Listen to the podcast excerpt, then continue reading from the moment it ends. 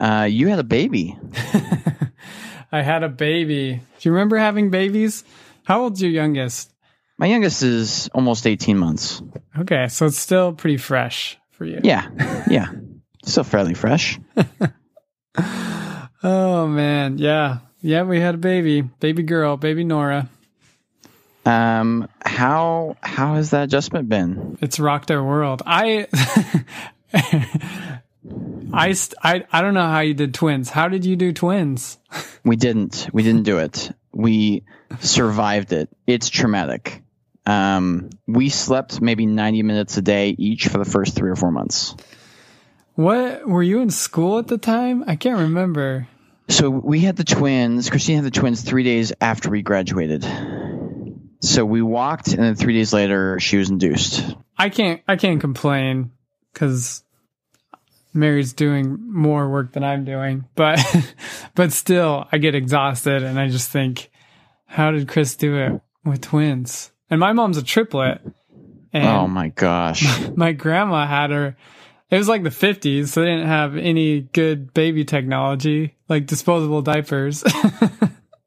oh wow. so I don't I don't know how people do multiple. Well, and I think the nice thing about having kids back then is the demands for kids were much easier. You didn't have to put them in as many extracurriculars. And the extracurriculars you did have is like, you want to play basketball? Someone in the neighborhood's got a basketball and you just play together. It's not $500 for uniforms and leagues and coaching. And it's just different now. Yeah.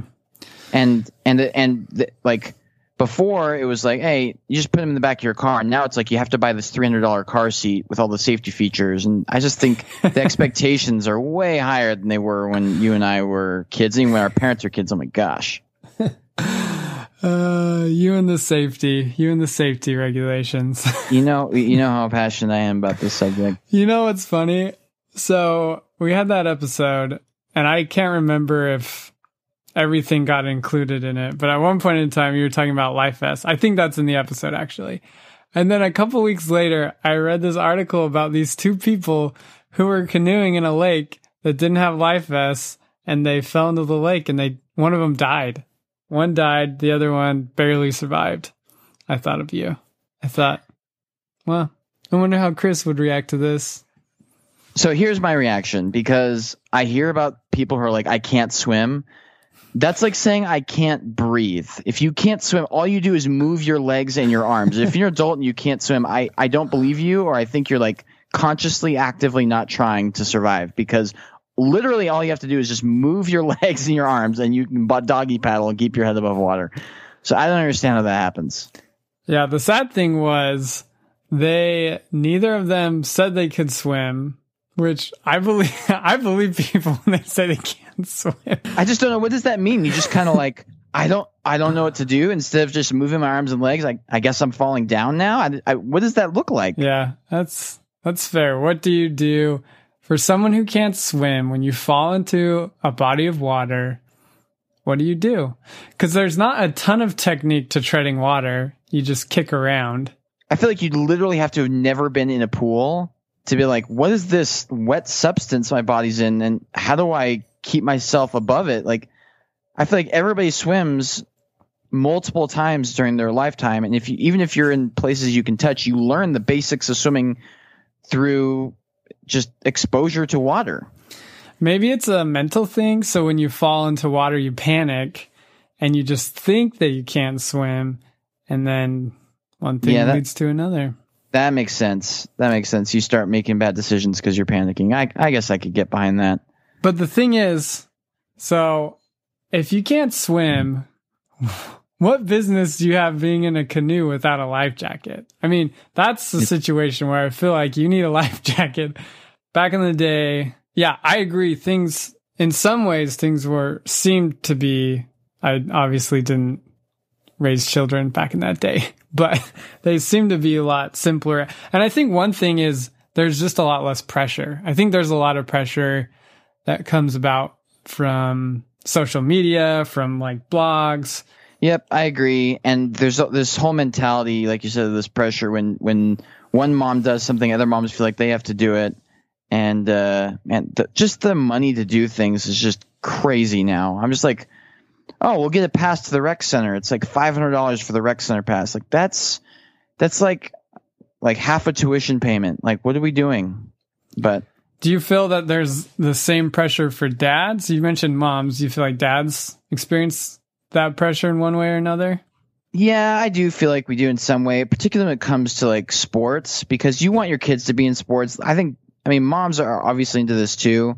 Um, I can only speak for myself, but I feel like a lot of dads are feel that pressure that they want their kids to be in sports. And man, it is crazy expensive to get your kids to be active in that stuff, even at a young age. It's it's obscene. I did have another kid, and I just had a few observations. I'm not going to go into a big long story about the the birth story for this one, but I wanted to I wanted to share a few observations from having a kid recently. Dude, please do. So, observation number one: going to the hospital is so bizarre because everyone there is so comfortable with things that I'm not comfortable with. So we get to the hospital and my wife's in labor and I'm freaking out, right? Because my wife's in labor. and we get in mm-hmm. there and they're just typing away the nurses at their station. What can we do for you? my wife's in labor. okay. what are the details? And they're just so, so cool. And it just blows my mind. And I think it makes total sense because they're around, they're around the stuff all the time. So it's not shocking to them. They've pretty much seen everything around the block. So they can jump into like, oh, you're bleeding this way. It probably means this thing. You know, they go into all sorts of details. This lady was putting an IV into my wife and there's literally blood shooting around and I'm about to pass out because I don't oh, do wow. well around this stuff. She's like, oop, I missed. and she's just joking. like, what are you doing? There's blood everywhere. so it just shocks me it just shocks me how comfortable people in the medical profession are with this type of stuff. You know, one thing I thought was really interesting working in hospitals is the term people die in hospitals all the time, which is funny because this is a place to keep people alive, but people die in hospital. Every hospital in America has somebody dying it daily, unless they're tiny, you know, critical access hospitals. So the term they use in hospitals for people who die is expired.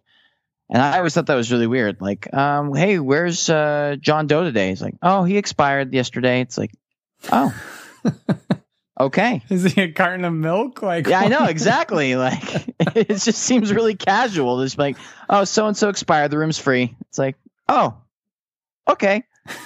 so, yeah, just kind of that's just the way it is. And, and what else did you notice? Anything else? Yeah. So I don't know if this is just my experience or every other male's experience, but I feel like everyone in the hospital ignored me. And I'm not saying that everyone should pay attention to me. This is obviously about my wife and having the baby. I'm, I'm fine with that. But it was almost like I didn't exist. like they didn't really like recognize me. I was shocked every time someone said hi to me. I was like, "Oh, hi! like, nice of you to notice." it was bizarre. Have you had a similar experience? I don't know if this is particular to this hospital or maybe I'm just imagining things. But what was your experience? Well, you have to remember, all my kids ended up being C sections. Oh, so we didn't do the traditional worst water slide ever. Um, so yeah, but I do know because I I have witnessed several births working in the hospital, sitting in on on some of these and observing physicians and, and nurses and this kind of care. And I, I think the thing is that because they do this every single day, uh, what seems like a miraculous or traumatic or big deal to you or experience to them, it's just they see it all the time and they're like, all right, let's make sure that dad's here with the catcher's mitt when it's time, but otherwise, like we'll just you know business as usual because for them it is business as usual. The final thing, this isn't so much an observation as as a confession. I'm the biggest wimp about this stuff. So with our first kid, um, when they when you're having the baby, the nurses will ask you, "Did you get woozy around this kind of stuff?" Because obviously there are lots of dads that have passed out as they're watching their child being born. So my first baby, I said, yeah, I get woozy. And they give you probably the most demasculating thing. they give you a, a box of juice and some crackers to help you raise your blood sugar and they make you sit on a chair. So my wife is literally going through the most painful thing in the world. And I'm sitting on a chair with a juice box and some crackers. So at, the first time they gave it to me and I drank it and I ate them and I could stand up and I was fine. This time, I think because I woke up and I was super tired and I hadn't really eaten anything in a while they started the baby started coming and i just felt all the blood like draining from my head. And it's one of the few times the nurses paid attention to me and they're like dad are you all right? And i'm like no i'm gonna pass out. So immediately like we need juice boxes stat. So they they gave me a juice box and sat me in the chair and i just felt like the biggest weenie sitting there drinking a juice box while my wife's screaming in labor so confession, I'm a huge I'm a huge wimp around that stuff. Um, how, how do you do donating blood? Oh, uh, I've never donated blood. Noted. Okay. Um, I don't recommend it for a separate reason because once you donate blood, they will put you on guilt tripped robocalls for the rest of your life and you cannot block them and they'll seriously like find like sweet little six year old kids to be like, I my life was saved because somebody donated blood. You don't want to save the next girl like me, and it's like, oh my gosh. we're gonna we're gonna win a lot of fans by by telling people not to donate blood. no, if you enjoy donating blood, donating blood's a great thing. I'm not discouraging it. I'm not a fan of the robocalls. And look, I get the robocalls because I donate blood. Do you donate regularly? I probably donate maybe once a year. Good for you. I I really need to. I have a couple of things I need to bring up, and this is going to age me out because I have reached the point now where I am no longer like, gosh, people are so old. I am now full fledged. Gosh, everyone is so young. I work with a lot of millennials, and some of the stuff they're saying and some of the stuff they do, especially the single ones, completely blows my mind. And i just it makes me feel like i'm the old curmudgeon of the group. And i'm i'm 32 so i shouldn't you know i'm technically a millennial. I should feel like i'm in the know. I have no idea what these people are even talking about half the time. And i'll give i'll give you an example. So i have a new girl who reports to me. She uh, just recently got married and i think she's 24 uh, and you know she was i was asking her we you know we talk all the time at, at work in our bays and I was like, so, uh, you know, what's what's your plans for this weekend? She, and she her name's Brittany. And she said, you know, I think, um, I think Ben and I are just gonna are just gonna, you know, hang out. I don't think we have any big plans. So, okay, cool. So Netflix and chill that kind of weekend. And one of my coworkers looks at me. He's like, "Do you know what Netflix and chill means?" I was like, "Yeah, it means you're gonna hang out and watch Netflix." He's like, "No, no, you should really look up the meaning of that." Do you know what the meaning of Netflix and chill is? I thought I did, but apparently I don't. so, did you think that that's what it meant? Yeah. Have you heard people say Netflix and chill? Uh, I feel like I have, but maybe I'm just making that up because you put it like on I, the show notes. Yeah, I feel like I've heard it. It means to get together and have sex. Oh, there you go. And like, I said that casually to a girl who reports to me completely out of ignorance and had no idea. I was like, "Hey, so you're going to get together and have sex with your with your uh, husband this weekend?" Um, without even meaning to. and I'm like, first of all, why does this get accepted that that's that yeah, yeah, we should be able to take a totally benign phrase and just turn it into something that's not benign and people should just know that. At one point in time, everyone has to look them up, right? There's only one person who didn't have to look it up because he's the one who invented it. you shouldn't feel bad. That's what I'm saying. It's crazy how, you know, you and I are in the millennial bracket and we're so far removed from this stuff. And I feel like you have to be like really into social media and and you basically your whole social life has to be with other people of this age group to keep up with this stuff. Otherwise, you're going to get totally lost. And now I really do feel like a 50 year old man with my coworkers. Uh, do you think it's? Do you think people make a point to learn this stuff or it just comes because they're it's they're surrounded by it and so they just pick it up Yeah, I don't know because I think you're right. They all have to at some point in time look this stuff up, be like, "Oh yeah, it's totally FOMO." I'm like, what the freak does that mean? Just look, look it up, googling on the side. Um, so I don't know. Um, that's a good question. my But- favorite my favorite thought is someone's at a party and someone says FOMO and they said, "Oh, what's that?" and everyone kind of laughs at them. Says, "You don't know what FOMO means?" and then they explain it. And then a week later, someone's asked the person, "What's FOMO mean?" and they say, "Oh, you don't want to know what that means." Yep. you know what's happening out there all the time. Oh yeah. No, I totally agree. Do you think Um, there's any value in trying to learn this stuff or are you fine with with just letting it pass you by? I'm pretty fine with letting it pass me by. I feel like it's really critical. It's funny because all this stuff is more and more critical if for some reason if you're single. But if you're not single anymore, then this stuff becomes a lot less important. You just have to know enough to not casually mention it to one of your Right. dir- direct reports that Yeah. might uh, might offend them or raise yeah, break. I'm breaking HR protocol completely out of ignorance. But I mean, because if you're single, you, you guys want to Netflix and chill this weekend? yeah, exactly, exactly. Well, that reminds me, you know, when I was the true. This is a true story. Uh, you know, a good friend, um, probably scrub his name from this podcast. Um, I'll bleep But- it out. so I'm with my good childhood friend, and he's talking to me about uh, a- about my birthday party coming up. I think I was like turning 15, or I think it's probably was 14 or 15, and his mom's driving us to school, and and she's like, "So, Chris, what are you guys doing for your birthday party?" And I was like, "Oh, it's gonna be so fun. We're gonna have a whole bunch of friends there. We're gonna play a bunch of games. It's gonna be a giant orgy. It's gonna be a blast." and she looks at me like really cockeyed. I'm like, "What, Craig? What's with your mom? We're gonna have an orgy. What's the big deal?"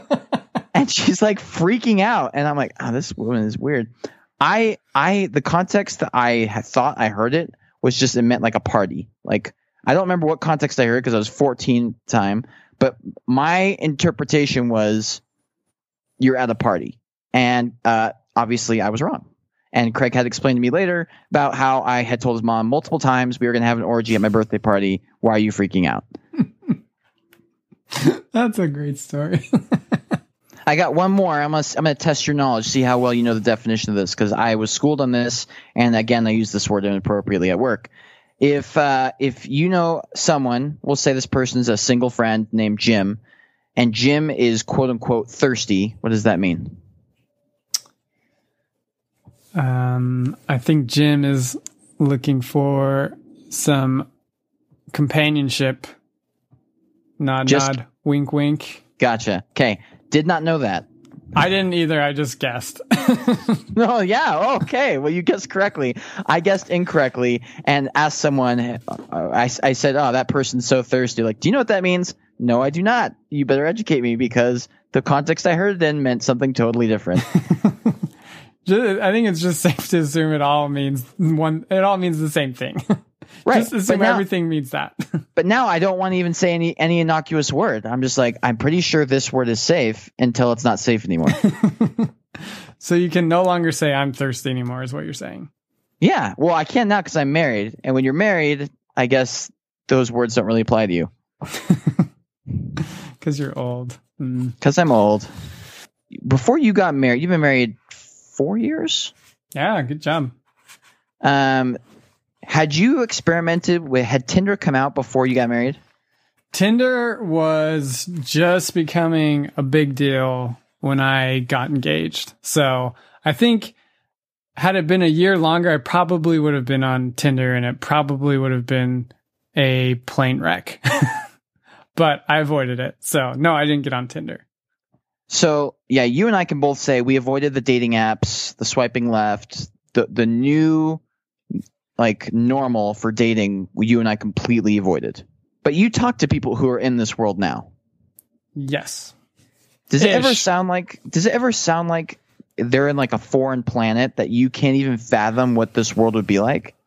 I I think the most interesting thing is Tinder in some ways made I mean it made online dating more acceptable, which is and all these apps because they were I don't know if it's because they're apps or or what, but suddenly online dating went from being this, oh, you met online, like eyebrows raised to, oh yeah, you know, we met on Tinder and that's totally fine and and all sorts of people doing it versus online dating before was you know, you're you're always kind of sketched out by the people we met online.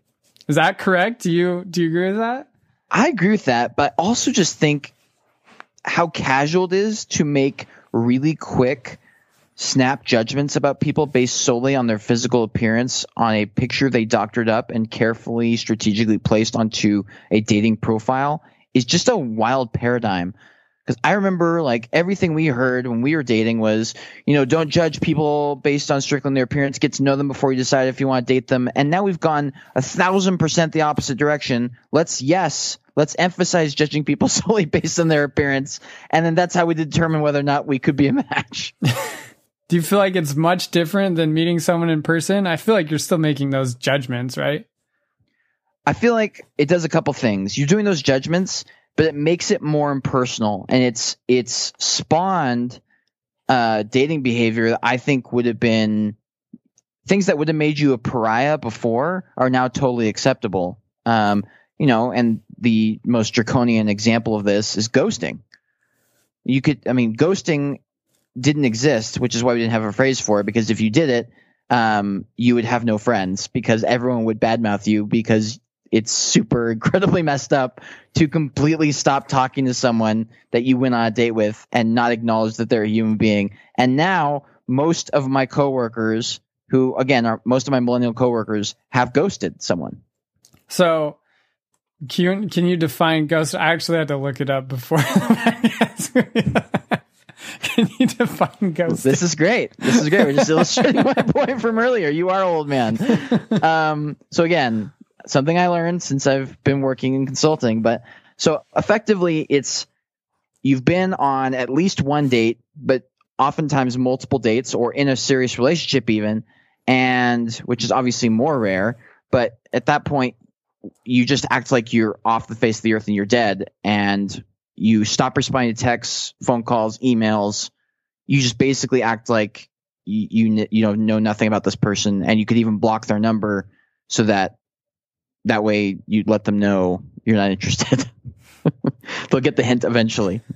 I don't know. I might have done that a few times. Oh my gosh. I don't know. so, in a diffusion of innovation, you were an early adopter of ghosting. I don't think it's a new thing. I'm hoping it's not.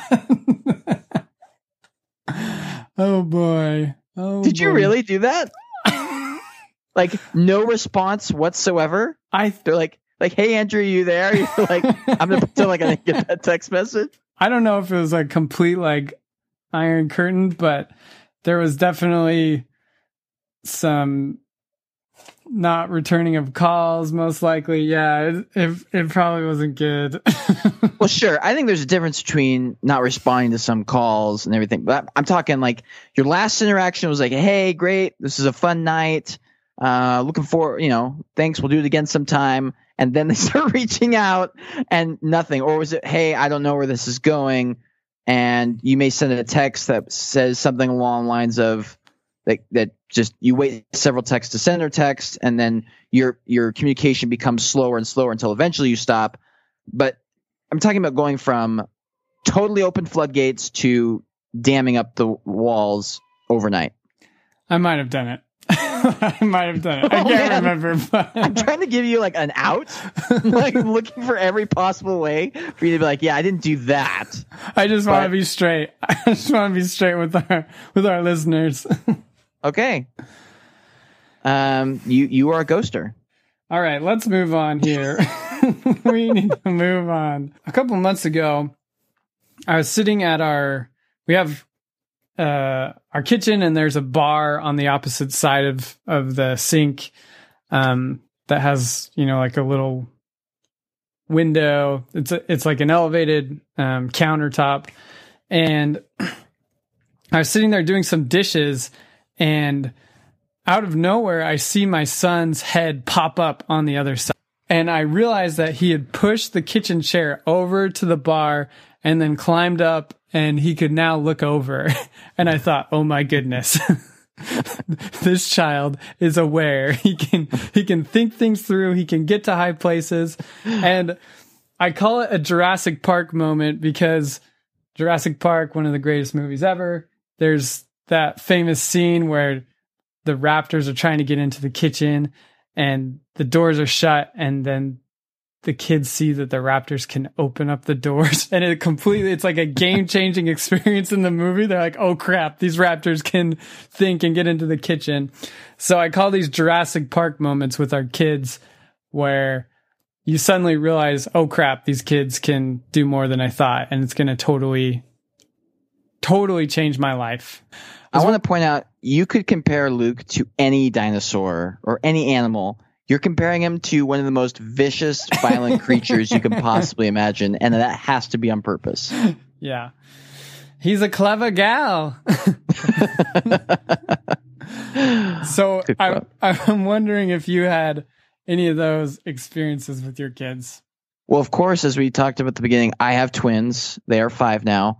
Um, uh, the the first one, the biggest one, comes to mind is when they f- first real. Well, first of all, when you have twins, if one of them figures out how to do something, the other one's going to figure out how to do it about ten seconds later. So that's great if they're trying to teach them how to walk or potty train. The other one's going to pick it up quick. That's horrible when you have one of these moments that you're like, oh crap, this is going to change my life forever. And the prime example is when they could figure out how to climb out of their cribs. That was like the worst. When you have a singleton, just one kid, they're like, man, I don't know. I'm, I'm kind of nervous about this. But when there's twins, they're constantly egging each other on. Like, yeah, you know, you go a little bit farther, you go a little bit farther. The second they figured out how to climb out of their cribs, it was like a game changer because all of a sudden, like they could get into all sorts of mischief. I remember the first or second time they crawled out of their cribs, they simultaneously figured out, hey, we can rip off our diapers. Even better when they're chock full of feces. and what's even cooler is we can have an art project with said feces outside of our cribs. oh, And yes. goodness That that was probably my uh, prime Jurassic Park moment right there. that combines all sorts of Jurassic Park moments from the actual movie, feces and all It's true. getting, And- getting out of cages. And it is entirely possible that for months straight, my wife and I duct tape their diapers on because we did. yeah, it's funny that a lot of times kids can do more than than they think they can. They just it's just a matter of either having encouragement for another kid or the motivation. And for the longest time, like when Luke was was trying to open doors, I knew if if there's something in there that he really wanted or if he focused long enough that he would be able to do it. So I'd always distract him. He'd be like working on a door and be like, "Hey, do you want some Cheetos?" All about the misdirection. oh yeah. Oh, misdirection is like half of parenting. All right. So you propose an idea about or a question. Why why don't we have more babysitting rotation groups? Do you want to explain that a little bit? Yeah, so there's like a family in our neighborhood that that we uh, we have kids around the same age, and we take turns uh, watching each other's kids because their kids like playing with our kids and vice versa, and it's free babysitting when the other one's not doing it. And we got a third family looped in, so now only one out of three times we're watching the kids, and when we are watching the kids, they're having they're entertained, so we don't have to worry about entertaining them and they're destroying the house, but they destroy the house when no one other kids are here anyway. So I'm like, man, this is an amazing thing. And I don't hear other parents talk about how they're doing this children rotation. You know, once a week you're watching the kids, but the other two times you get free babysitting. I'm like, why isn't this more ubiquitous? Why aren't more parents doing this? And also, isn't is there some way you could create some sort of an app or a service to to market this and and somehow make money off of this? Kind of way you know uber took off you know for cars transportation and airbnb for you know hotels. I feel like there's something here where this should be huge. Like this should be everywhere because babysitting is not cheap and finding good babysitter is not easy and this this feels like a win-win. What am i missing So combining babies and Uber. So you'd call it Boober would be your or Uh, we're still workshopping the name. Boober is not one of the names we're going to be bouncing around. I think in terms of I think in terms of an app or some kind of service, the the line might be everyone's been pushing the line, right? People said no one's going to want to like share their car, no one's going to want to share their house. Sharing kids might be the line where no one wants to no one wants to do that. Well, it's it's not like you're sharing kids. I'm not saying like you can have my kids for the weekend.